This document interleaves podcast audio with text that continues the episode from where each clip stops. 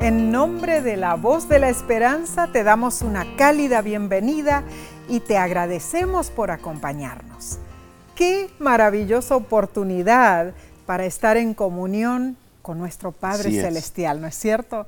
Dios es nuestro sustentador y sabemos que este estudio te traerá más cerca del Salvador Jesús. Ah, ¿no es cierto que nos fascina leer los comentarios de nuestros Oh, amigos claro y que amigas? sí. Te pedimos, comparte este estudio por las redes sociales y mándanos un saludo desde donde nos ves o nos oyes. Bien, en esta ocasión extendemos una cariñosa salutación a nuestros hermanos y hermanas de Uruguay, sí, la bella Suiza de Latinoamérica. Les apreciamos mucho y oramos por ustedes. Que Dios les bendiga. Esta semana repasaremos la lección número 10 para el 3 de septiembre de 2022 titulada Templanza en el crisol.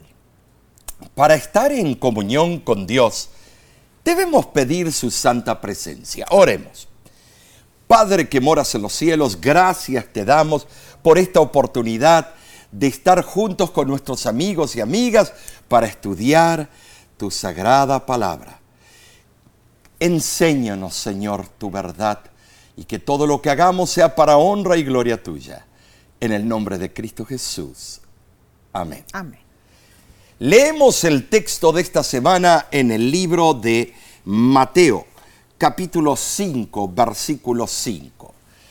Bienaventurados los mansos porque ellos recibirán la tierra por heredad. Cristo se identificó como manso en sí.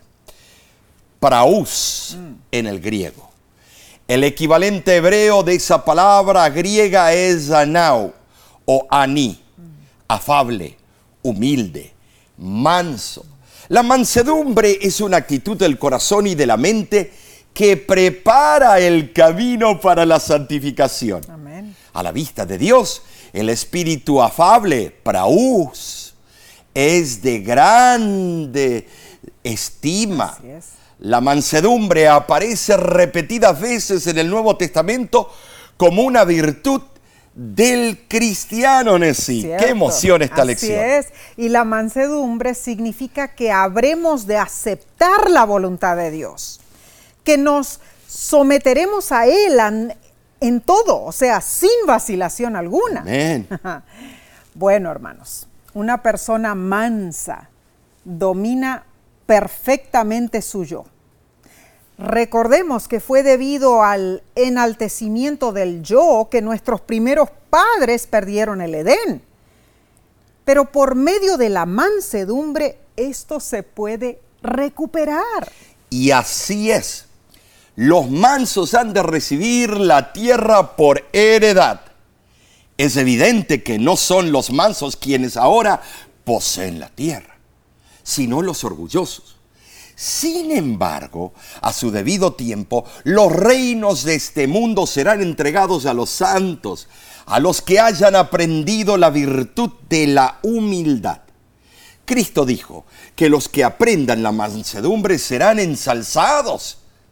Ahora, Nesí, ser manso nunca debe confundirse con ser tímido o ser tonto.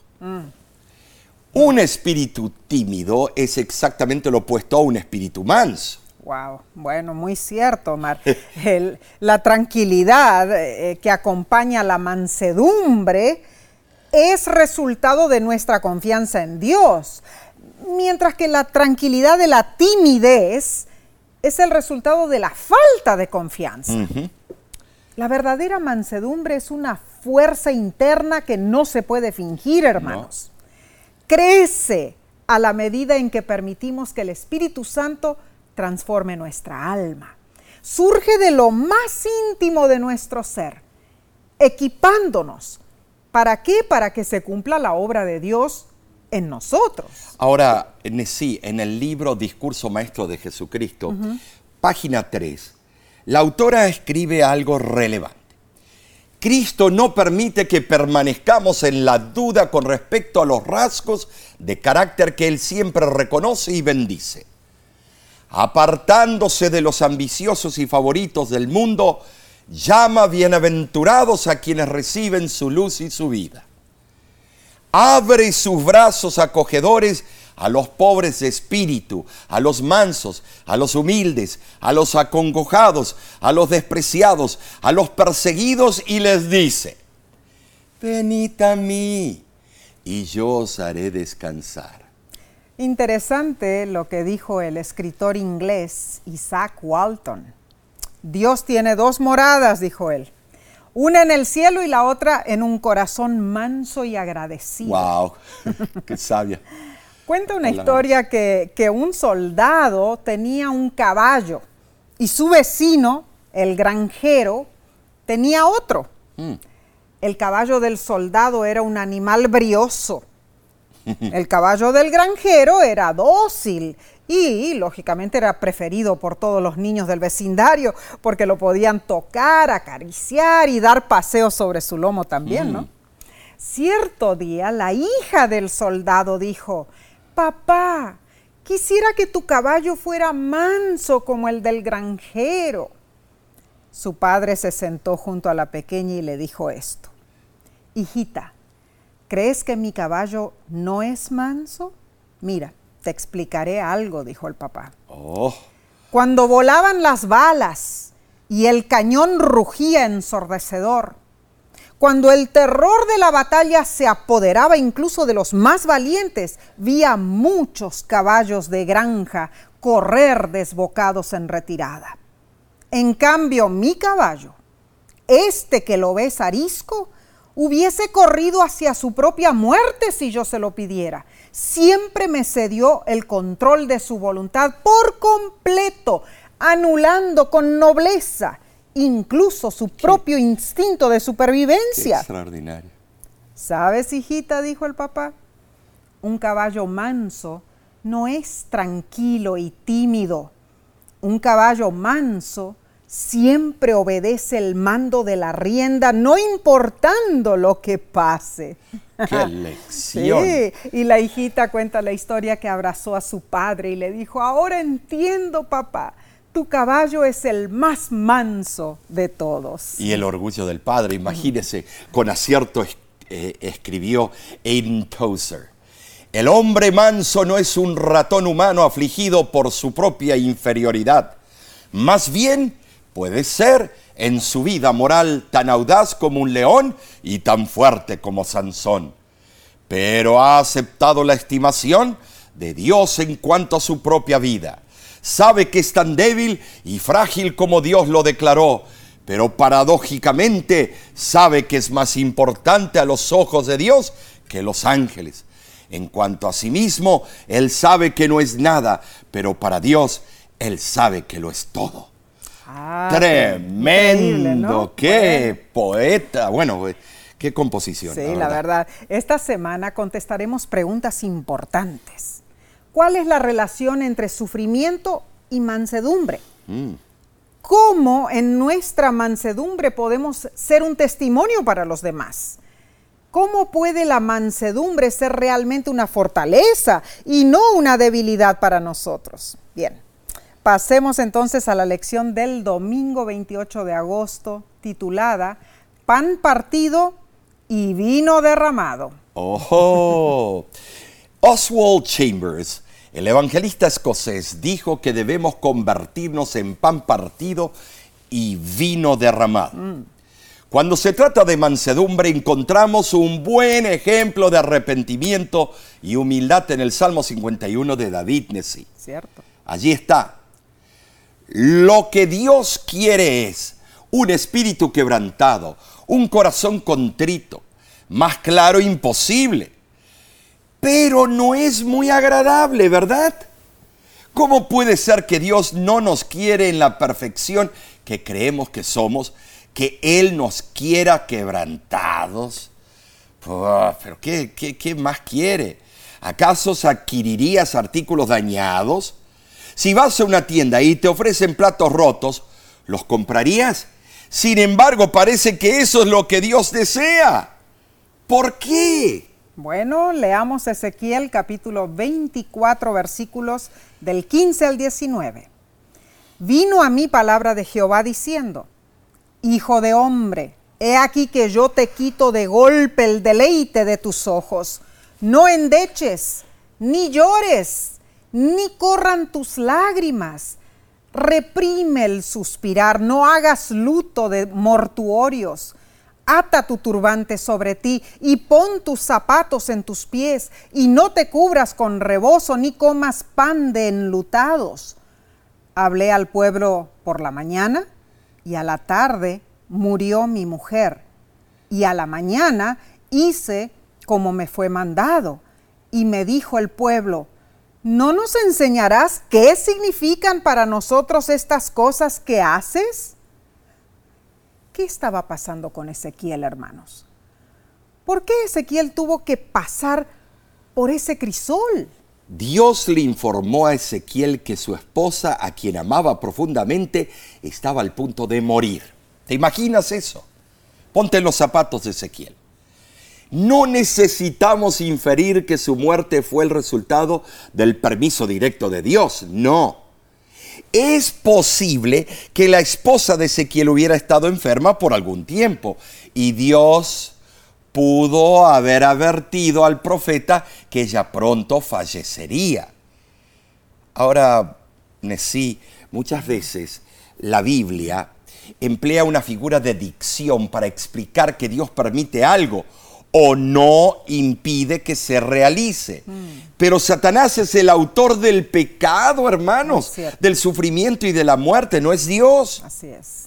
Aquí se eh, utiliza la pérdida del deleite de los ojos de Ezequiel mm. para grabar vívidamente en la mente del pueblo el mensaje mm. divino. La experiencia de Ezequiel muestra de verdad para mí, sí, claramente que el que sirve a Dios no necesariamente queda inmune al sufrimiento y a la desgracia. Ahora, hermanos, muchos desastres han sobrevenido a quienes han dedicado sus vidas a servir a Dios. A veces fue una penosa enfermedad, otras la muerte repentina o la persecución. Esto de verdad es difícil de comprender, pero debe permitirse que el enemigo llegue hasta las almas para que él no pueda en el día final afirmar que no tuvo suficiente oportunidad. Este principio queda demostrado en la historia de Job.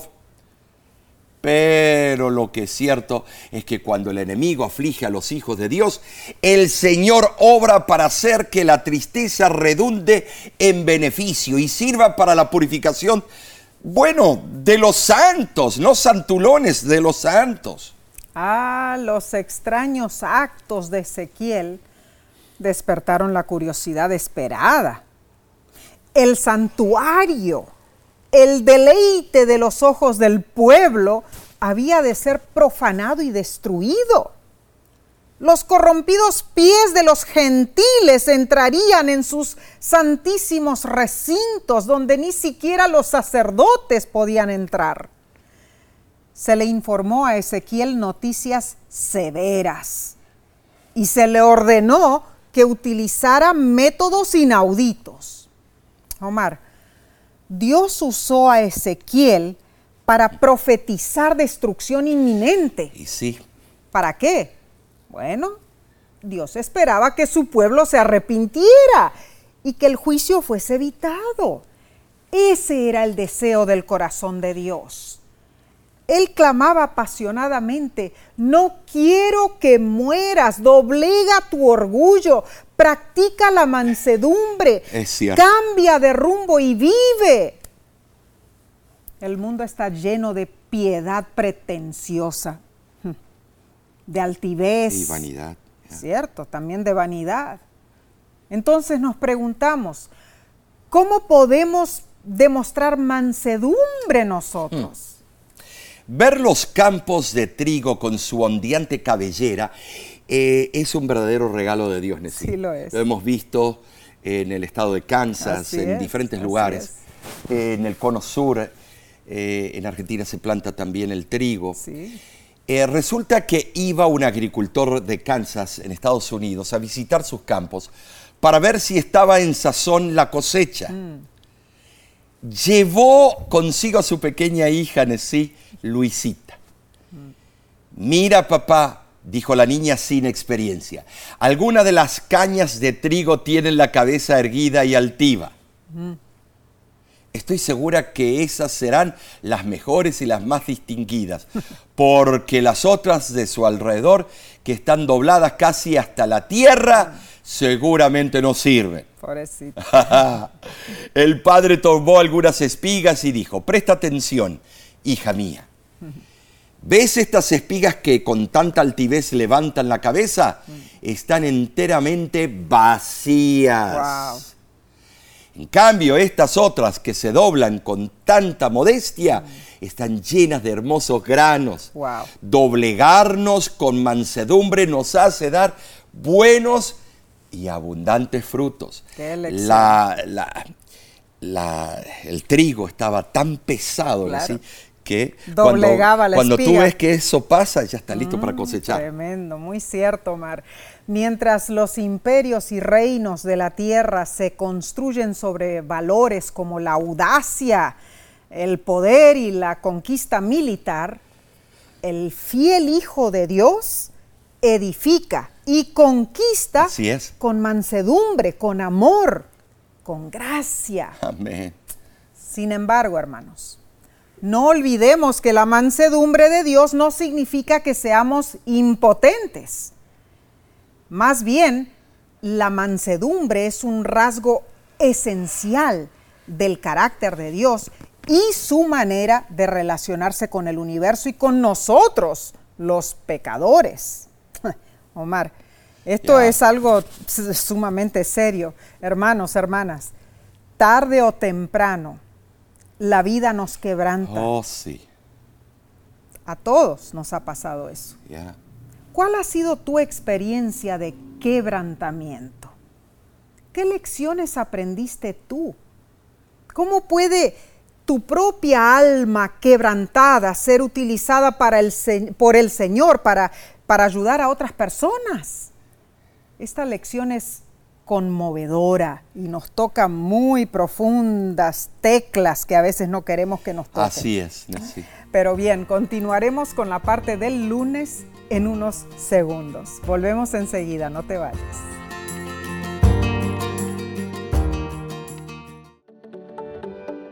En nuestra aplicación puedes encontrar más contenido como este que te ayudará en tu vida espiritual. Lo puedes descargar visitando nuestra página web lavoz.org.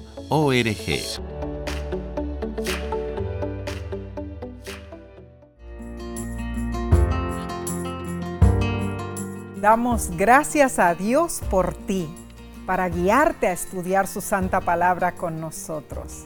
Sigamos con la lección del lunes 29 de agosto titulada Interceder pidiendo gracia.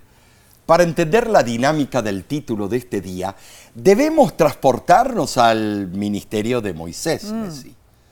Vayamos a Éxodo capítulo 32, versículo 1 al 7. Y comienza así. Viendo el pueblo que Moisés tardaba en descender del monte, se acercaron entonces a Aarón y le dijeron, levántate, haznos dioses que vayan delante de nosotros, porque a este Moisés no sabemos qué le haya acontecido. Y Aarón les dijo, apartad los zarcillos de oro que están en las orejas de vuestras mujeres, de vuestros hijos y de vuestras hijas, y traédmelos. Entonces todo el pueblo apartó los zarcillos de oro y los trajeron a Aarón, y él los tomó, e hizo de ellos un becerro de fundición. Entonces dijeron, Israel, estos son tus dioses que te sacaron de la tierra de Egipto. Y viendo esto, Aarón edificó un altar delante de- del becerro y pregonó a Aarón y dijo, mañana será fiesta para Jehová. Y al día siguiente madrugaron y ofrecieron holocaustos y presentaron ofrendas de paz. Entonces Jehová dijo a Moisés, anda, desciende, porque tu pueblo que sacaste de la tierra de Egipto se ha corrompido. Nesí. Esta gente, yo no sé, pero eran tercos, testarudos, eran cabezas de acerrine. ay, ay, ay, Omar. E- e- Era algo increíble. Esto que pasó fue inverosímil. Sí fue. Moisés había estado varias semanas en el monte cuando el pueblo le exigió a Aarón que le hicieran dioses. Ay, ay, ay. La larga ausencia de Moisés le causó inquietud. Les faltó la fe de Moisés y de sus padres, quienes se sostuvieron como viendo al invisible. Aquí debemos notar, Nesí, que la demora de Moisés se transformó en motivo de apostasía para el pueblo de Dios. Así fue. Ahora, de esta misma manera algunos no estarán listos para recibir al Señor cuando venga la segunda vez. Muchos dirán, mi Señor tarda en venir, y se entregarán a la maldad. Qué triste. Si el hermano de Moisés hubiese tenido fe y firmeza, este incidente podría haberse evitado. La debilidad de carácter de Aarón y su espíritu de transigencia con el pecado no solo hicieron inefectivo su liderazgo espiritual, sino que lo transformaron en un dirigente rebelde. El becerro les resultaba natural a los israelitas. Habían sido testigos del culto al buey Apis en Egipto. Bueno, presumiblemente el becerro de oro era una representación material del verdadero Dios, no de alguna deidad pagana. Y sintiendo la aprobación popular, Aarón se identificó aún más con la apostasía, declarando que hicieran fiesta. Claro, una fiesta para Jehová, me imagino. Ay, Omar, este espíritu de anuencia, este esfuerzo por armonizar el culto de Dios con el culto de los ídolos, Está ocurriendo hoy en día también. no se manifestó solamente en esa ocasión, hermanos. También motivó gran parte de la idolatría que aquejaría a Israel en el futuro y que también aqueja hoy día. Oh, es tremendo. Y cuenta la narración bíblica que Dios ofreció destruir a la nación rebelde y bendecir a Moisés. Así fue. eh, cambiar la línea, el linaje. Claro, esa era una prueba para Moisés. Qué prueba. Dios quería que Moisés demostrara cuánta compasión sentía por ese pueblo desobediente. Y Moisés pasó la prueba. Amén. Como Jesús, Él suplicó misericordia para los pecadores. Saben, sí, esto revela algo muy interesante. A veces Dios puede permitirnos enfrentar oposición.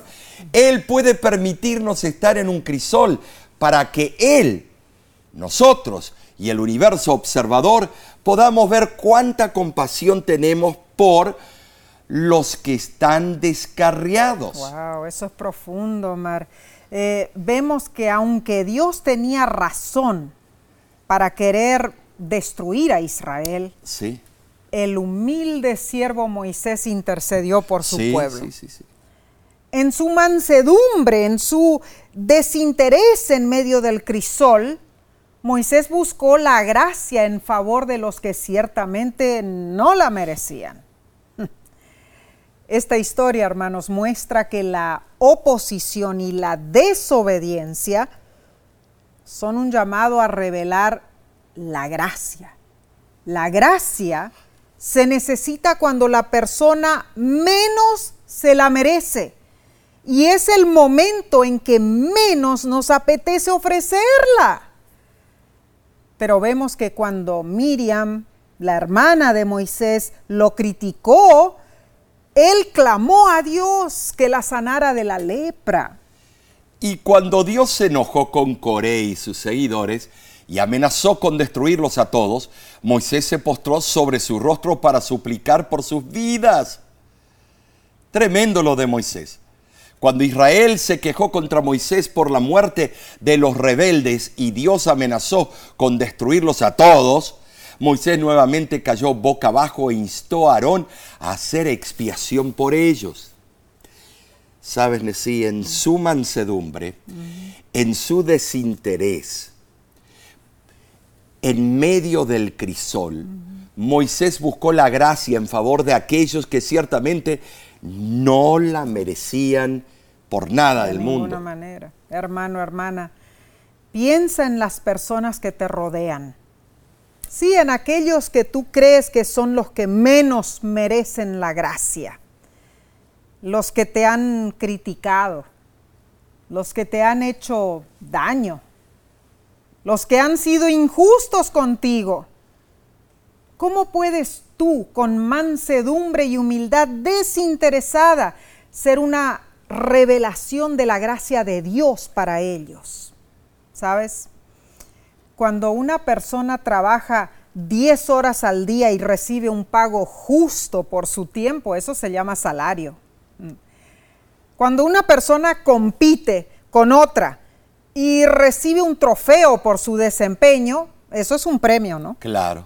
Cuando una persona recibe una placa por sus muchos años de servicio, sus altos logros, eso es un reconocimiento. Sí, ¿eh? Pero cuando una persona no es capaz de ganarse un salario, ni de ganar un premio, ni se merece reconocimiento, vemos un cuadro de un favor no merecido. Es cierto.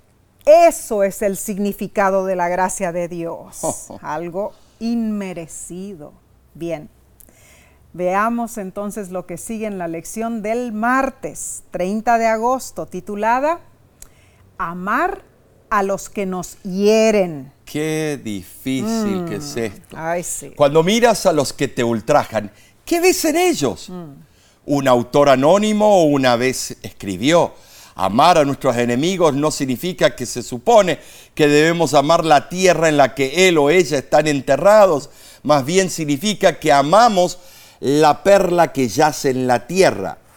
Dios no nos ama porque somos por naturaleza agradables, pero, no, pero nos volvemos agradables porque Él nos ama. Wow, tremendo. Tremendo pensamiento. Eh, sí, leamos entonces Mateo capítulo 5, versículos 43 al 48. Oísteis que fue dicho, amarás a tu prójimo y aborrecerás a tu enemigo.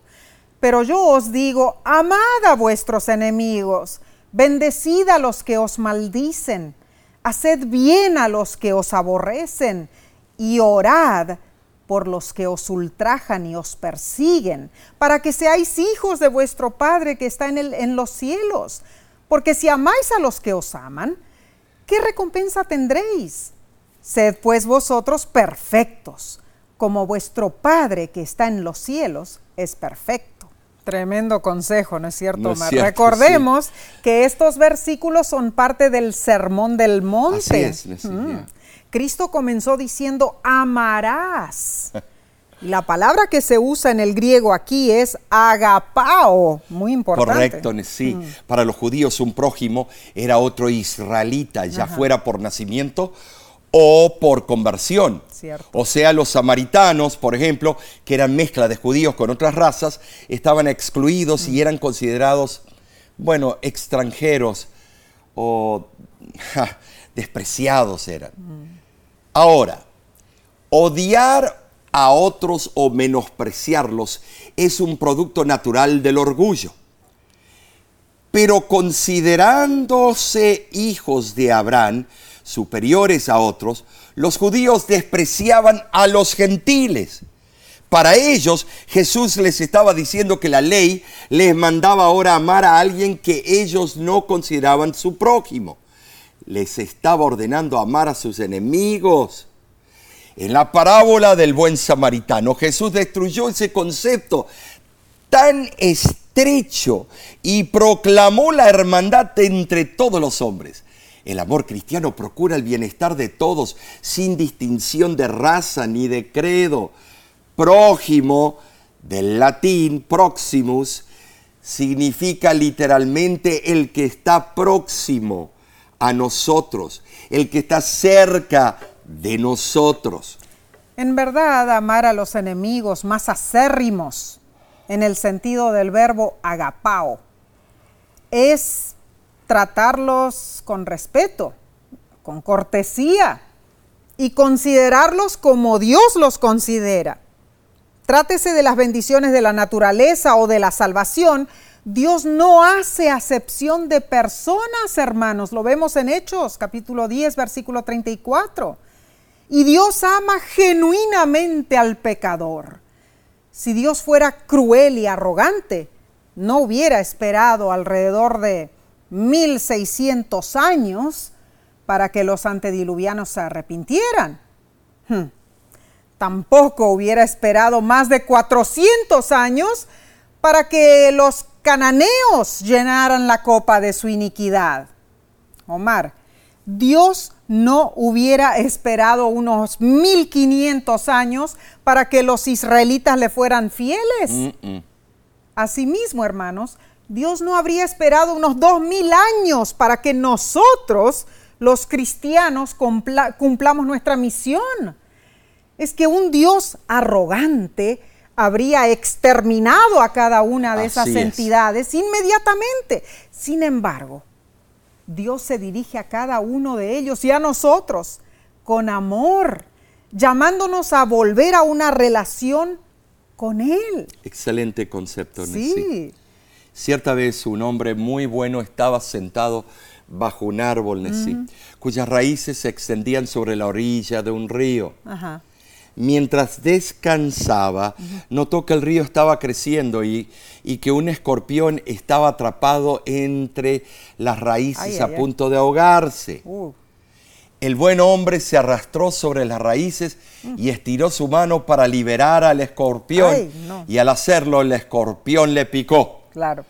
Ay, ay, ay, yo se lo hubiera dicho, no soy mm. profeta, pero, pero el buen hombre siguió con su misión de salvar al escorpión y cada vez que lo intentaba el escorpión le picaba. Uy, pobrecito. Se acercó un observador y le dijo al buen hombre, ¿no te das cuenta que es un escorpión y que está en su naturaleza el querer picarte? Hmm. El buen hombre le respondió, eso es cierto, pero está en mi naturaleza salvar. Wow. ¿Acaso debo cambiar mi naturaleza porque el escorpión no cambia su naturaleza? No, seguiré intentando de salvarlo. Wow. Ah, qué bien. Recuerdo cuando a nuestros hijos le picaron escorpiones en mm. los años que vivimos en Arizona. Horrible. Qué dolor. Pobrecitos. Pero aquí vemos un ejemplo de cómo Dios sigue buscando bueno, nuestra salvación, a pesar de que a veces somos como el escorpión, puro picotazo y lo mm. picoteamos al Señor. Ay, la verdad que sí, Omar. Este estudio, hermanos, nos recuerda que Jesús desea que amemos a todos, inclusive a los enemigos como el escorpión. El libro Deseado de toda la gente, página 762, dice lo siguiente. Cristo derriba el muro de separación, el prejuicio divisorio de las nacionalidades, enseña a amar a toda la familia humana, eleva a los hombres del círculo estrecho que prescribe su egoísmo, abroga todos los límites territoriales y las distinciones artificiales de la sociedad. No hace diferencia entre vecinos y extraños, entre amigos y enemigos. Nos enseña a mirar a toda alma menesterosa como a nuestro hermano. Tremenda esta cita, ¿no es cierto? Impresionante. Las características de Jesús. Qué tremendo. Entonces, hermanos, teniendo en cuenta la definición de mansedumbre que es soportar la injuria con paciencia y sin rencor, mm. así como lo hizo Jesús. Te invitamos a enumerar los cambios que tú debes hacer en tu vida. Mm. Sí. Para, necesitar para permitir, ¿cierto? Oh, yo, las necesito. Una lista larga, ¿no? Sí. Pero es que necesitamos hacer esa lista de esos cambios. ¿Para qué? Para que podamos permitir que Dios nos brinde la clase de mansedumbre de corazón que nos ayudará a tener la actitud correcta hacia todos, incluyendo nuestros enemigos. El escorpión, Omar, wow, meter la mano en una raíz para salvar a un escorpión, ¿no es cierto? Ay, no. No, Bueno, este, cuando pensamos en cómo Dios obra con las personas que todo el tiempo y constantemente lo, eh, lo rechazan, incluso niegan su existencia. ¿no es cierto? Y Dios los sigue amando. De igual manera murió por ellos, mis hermanos. Así que, ¿cómo no debiéramos nosotros también actuar de esa manera? Bien, seguiremos con el estudio del miércoles en unos cortos segundos. No te vayas, volvemos enseguida.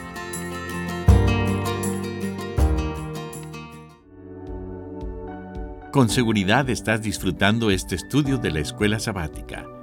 Te invitamos a buscarlo en formato de video por nuestro canal de YouTube. Lo puedes encontrar en youtube.com diagonal La Voz de la Esperanza.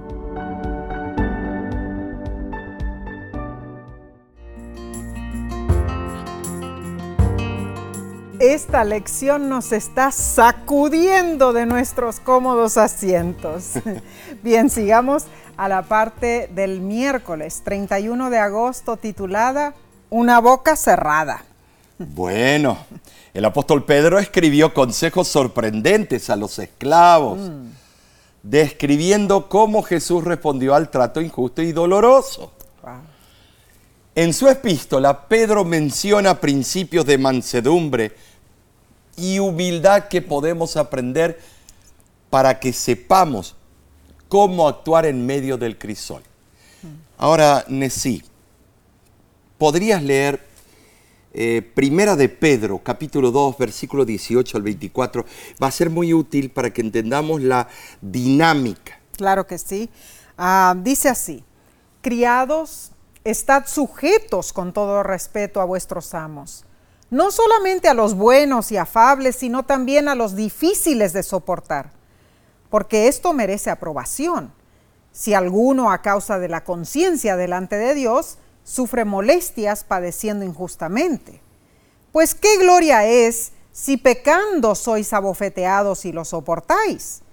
Mas si haciendo lo bueno sufrís y lo soportáis, esto ciertamente es aprobado delante de Dios pues para esto fuisteis llamados, porque también Cristo padeció por nosotros, dejándonos ejemplo, para que sigamos sus pisadas, el cual no hizo pecado, ni se halló engaño en su boca, quien cuando le maldecían no respondía con maldición, cuando padecía no amenazaba, quien llevó él mismo nuestros pecados en su cuerpo sobre el madero, para que nosotros vivamos a la justicia y por cuya herida fuisteis sanados. Saben, sí, aquí vemos que Dios contemplaba con benevolencia la fidelidad del esclavo o el siervo creyente y le concedía ayuda para facilitar su carga. Pero es horrible ver a alguien maltratar a otros injustamente, ¿no es cierto? Sí, es horrible. Horrible. Y es extremadamente doloroso cuando nos maltratan a nosotros. Claro que sí. Ahora, como humanos, añoramos la justicia. Cuando vemos algo injusto, nuestro instinto nos lleva a querer arreglar las cosas, a las buenas o a las malas. Mientras nos llenamos de lo que eh, creemos ser una ira justificada. No es fácil vivir así. ¿Por qué lo digo? Vivir con rencor en nuestro corazón. Debemos abrazar una verdad crítica, que en todas las situaciones injustas podemos creer que Dios tiene el control y que Él actuará en nuestro nombre cuando Él vea conveniente, aquí está la clave, de acuerdo a su voluntad. Esto significa que debemos aceptar la posibilidad de que, como Jesús, no siempre podamos salvarnos de la injusticia.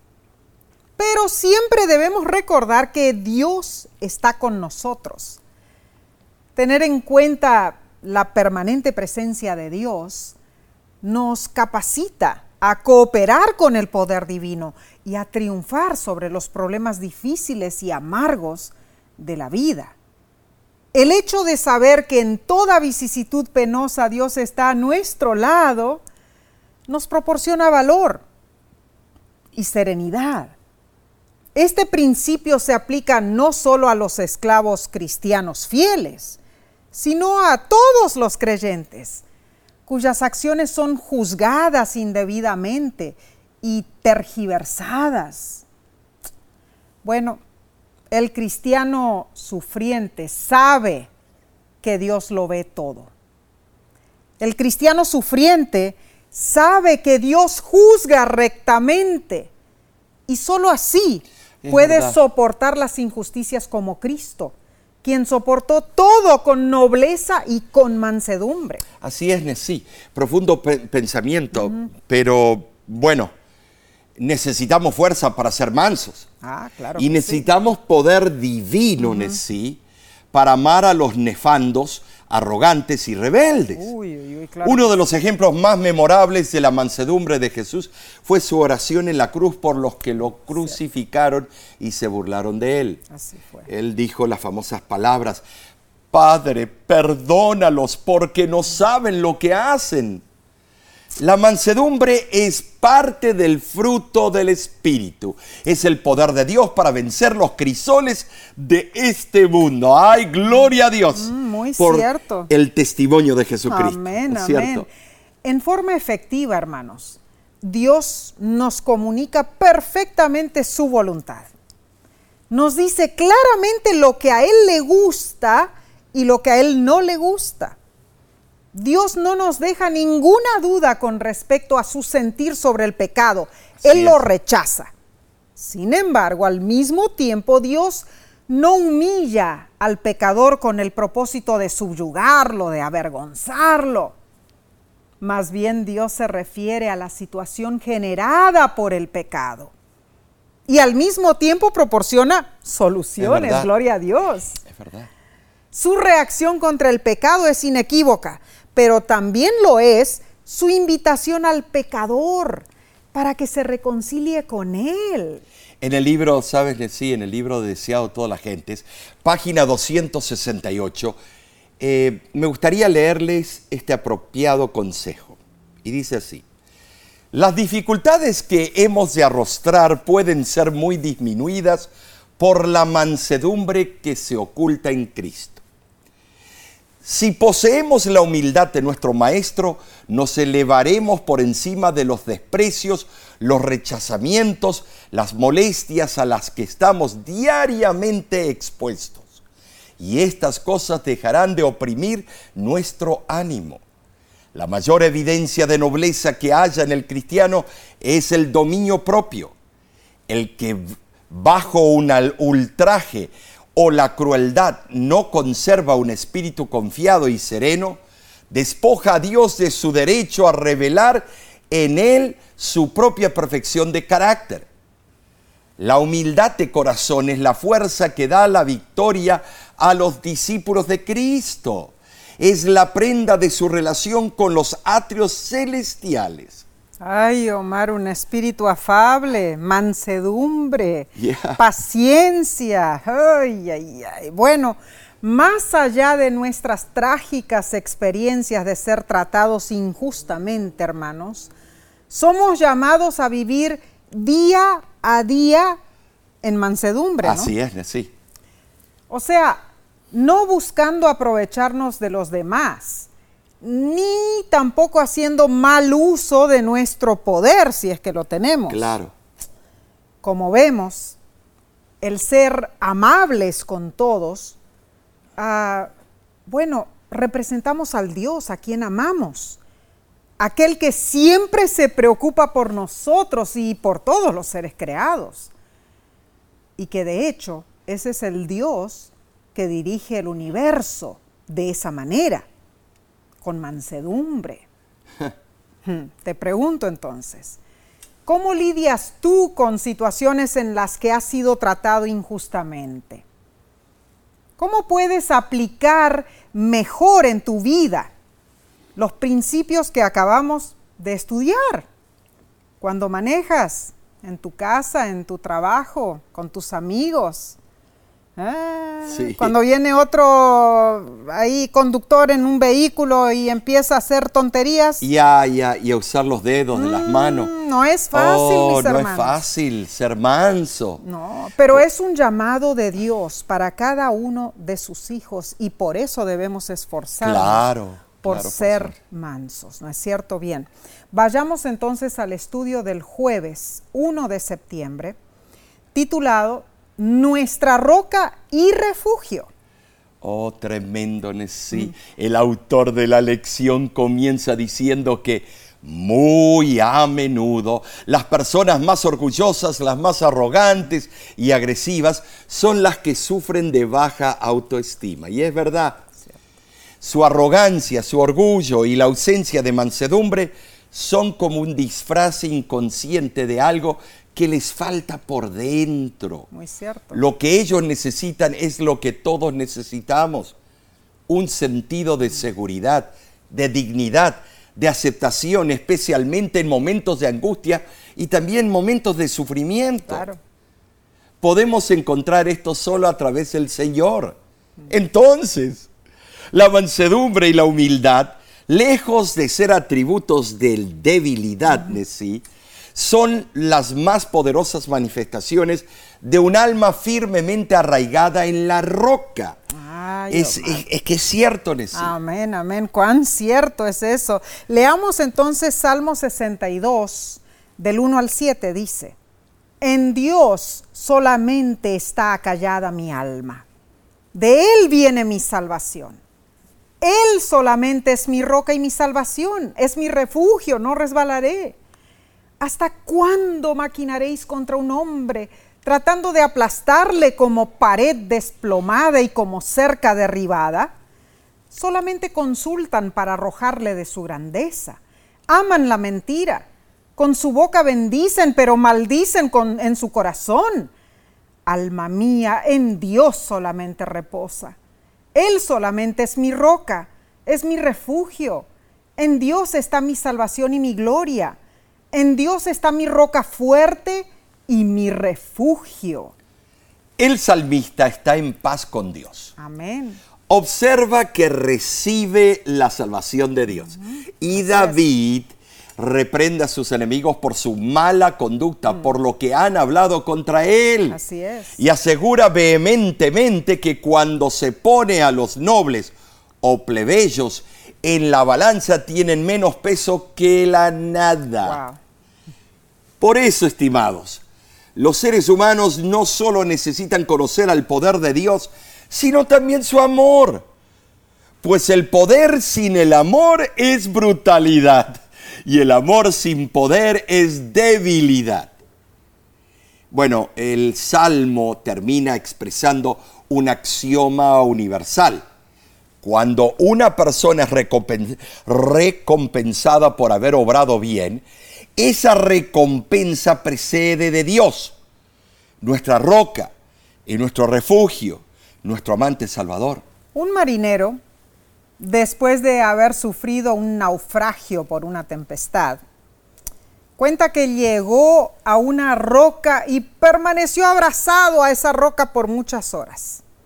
Cuando finalmente fue rescatado, le preguntaron, ¿no temblabas de miedo al estar tantas horas en tan precaria situación? Claro que sí, contestó el marinero. Yo temblaba mucho, pero la roca no. La roca estaba firme y eso fue lo que me salvó. Al igual que ese náufrago, tú también puedes estar temblando de miedo. Pero no temas, hermano, hermana. Si te refugias y permaneces en Dios, no habrá olas de críticas, ni vientos de murmuraciones que te puedan vencer. Aférrate a Dios, pon en Él tu confianza. Él es la roca que no se mueve. Él te ayudará a mantenerte a salvo en medio del crisol. Atesoremos este consejo. La sierva del Señor nos exhorta que vendrán tiempos muy difíciles. En el libro Dios nos cuida, página 297, dice lo siguiente. Tiempos turbulentos están delante de nosotros. Sin causa alguna los hombres llegarán a ser nuestros enemigos. Los motivos del pueblo de Dios serán tergiversados no solamente por el mundo, sino también por los propios hermanos. Los siervos del Señor serán colocados en situaciones difíciles. Deben armarse con la mente de Cristo. No deben esperar que escaparán del insulto y la tergiversación. Se los tildará de excéntricos y fanáticos. Pero nadie debe desanimarse. La mano de Dios está sobre el timón de su providencia, guiando su obra para la gloria de su nombre. Ay, hermanos, seremos colocados en tiempos difíciles, en situaciones difíciles, dice la cita. ¿Qué claridad expresa esto? No podemos ignorar la realidad de lo que está pasando, ni tampoco podemos ignorar lo que ocurrirá dentro de la iglesia y en el mundo incrédulo que nos rodea.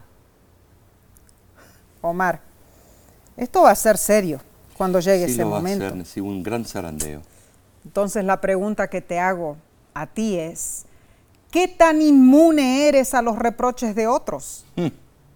¿Cómo puedes tú aferrarte a la roca, a Dios y anclar tu autoestima en aquel que te ama, que te ama tanto que murió por ti? Hermano, hermana, tú puedes con seguridad protegerte contra los desaires, contra las críticas, contra las murmuraciones. Confía en el Señor, aférrate de Él y Él te ayudará a ser templado y manso en el crisol. Así es. Digamos con fe y al unísono, todo lo, puedo, en Cristo, que, me fortalece. Amén, sí. Amén ese versículo es un aliciente para todos. Fue también un gran aliciente para tantos cristianos que tuvieron que sufrir en la Edad Media. Así lo fue.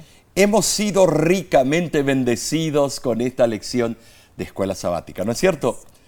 Ahora, sí, repasemos lo, lo que hemos estudiado. Número uno, aprendimos que la mansedumbre es esencial para el cristiano. Significa aceptar la voluntad de Dios y someternos a Él. Amén.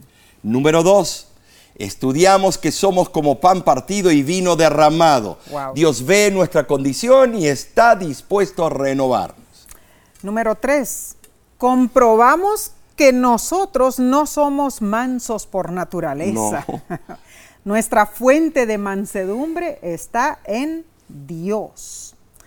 Número cuatro, vimos cómo Jesús mantuvo silencio frente a los que lo insultaban y cómo nosotros debemos aprender a mantenernos callados frente a las injurias, aferrándonos de nuestra roca, Cristo Jesús. Número 5, por último, estudiamos que la mansedumbre bíblica no brota de un cálculo político es una perspectiva genuina del mundo a través del prisma del atributo más fundamental de Dios, su amor. Entonces, bien, llegamos al final de este estudio. Así es. Pero no olvides que la próxima semana abordaremos otro tema fascinante. ¿Cuál es el título de la siguiente lección, Nesí? ¿Cuál es? Ah, bueno, es aguardar en el crisol. Ay, mis hermanos, mis hermanas, eh, les queremos acompañar para que nuevamente estén con nosotros, ¿no es cierto? Para que nuevamente estudien con nosotros la palabra de Dios. Y no olvides compartir estos estudios con otras personas para que ellos también sean bendecidos. Y si no lo has hecho, suscríbete al canal de YouTube de La Voz de la Esperanza. ¿Sabes? Omar y yo te agradecemos mucho, te agradecemos de corazón tu apoyo y tus oraciones. Son siempre tan valiosas para nosotros. Y de igual manera nosotros oramos por ti. A todas las semanas nos reunimos en la oficina, ¿no en el Círculo Mundial de Oración. Claro que sí, para orar. Y muchos milagros han, eh, ah, han brotado de esa iniciativa. Claro han salido a, a relucir. Eh, Dios bendice a un pueblo que ora. Amén, Y te amén. invitamos que también te compenetres con todos los materiales de la voz de la esperanza. Tenemos Claro. tantos, predicaciones, eh, clase de cocina, eh, receta, eh, tenemos seminarios de todo tipo.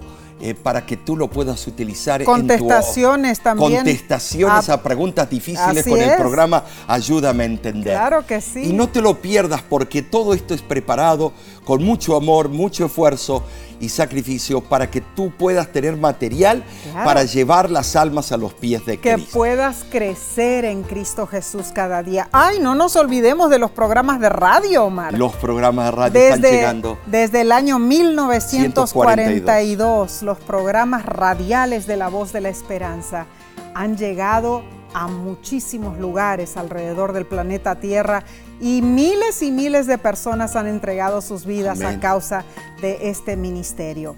Así que seguimos orando por ti y pedimos para que tú también sigas orando por nosotros. Y de nuestra parte, ¿qué te decimos? Dios te bendiga y te guarde, te ampare, te cuide Amén. Y que puedas tú y los tuyos gozar de la compañía de Cristo. Claro que sí. Cristo es lo máximo y para Él tú eres lo máximo. De nuestra parte será hasta la próxima semana.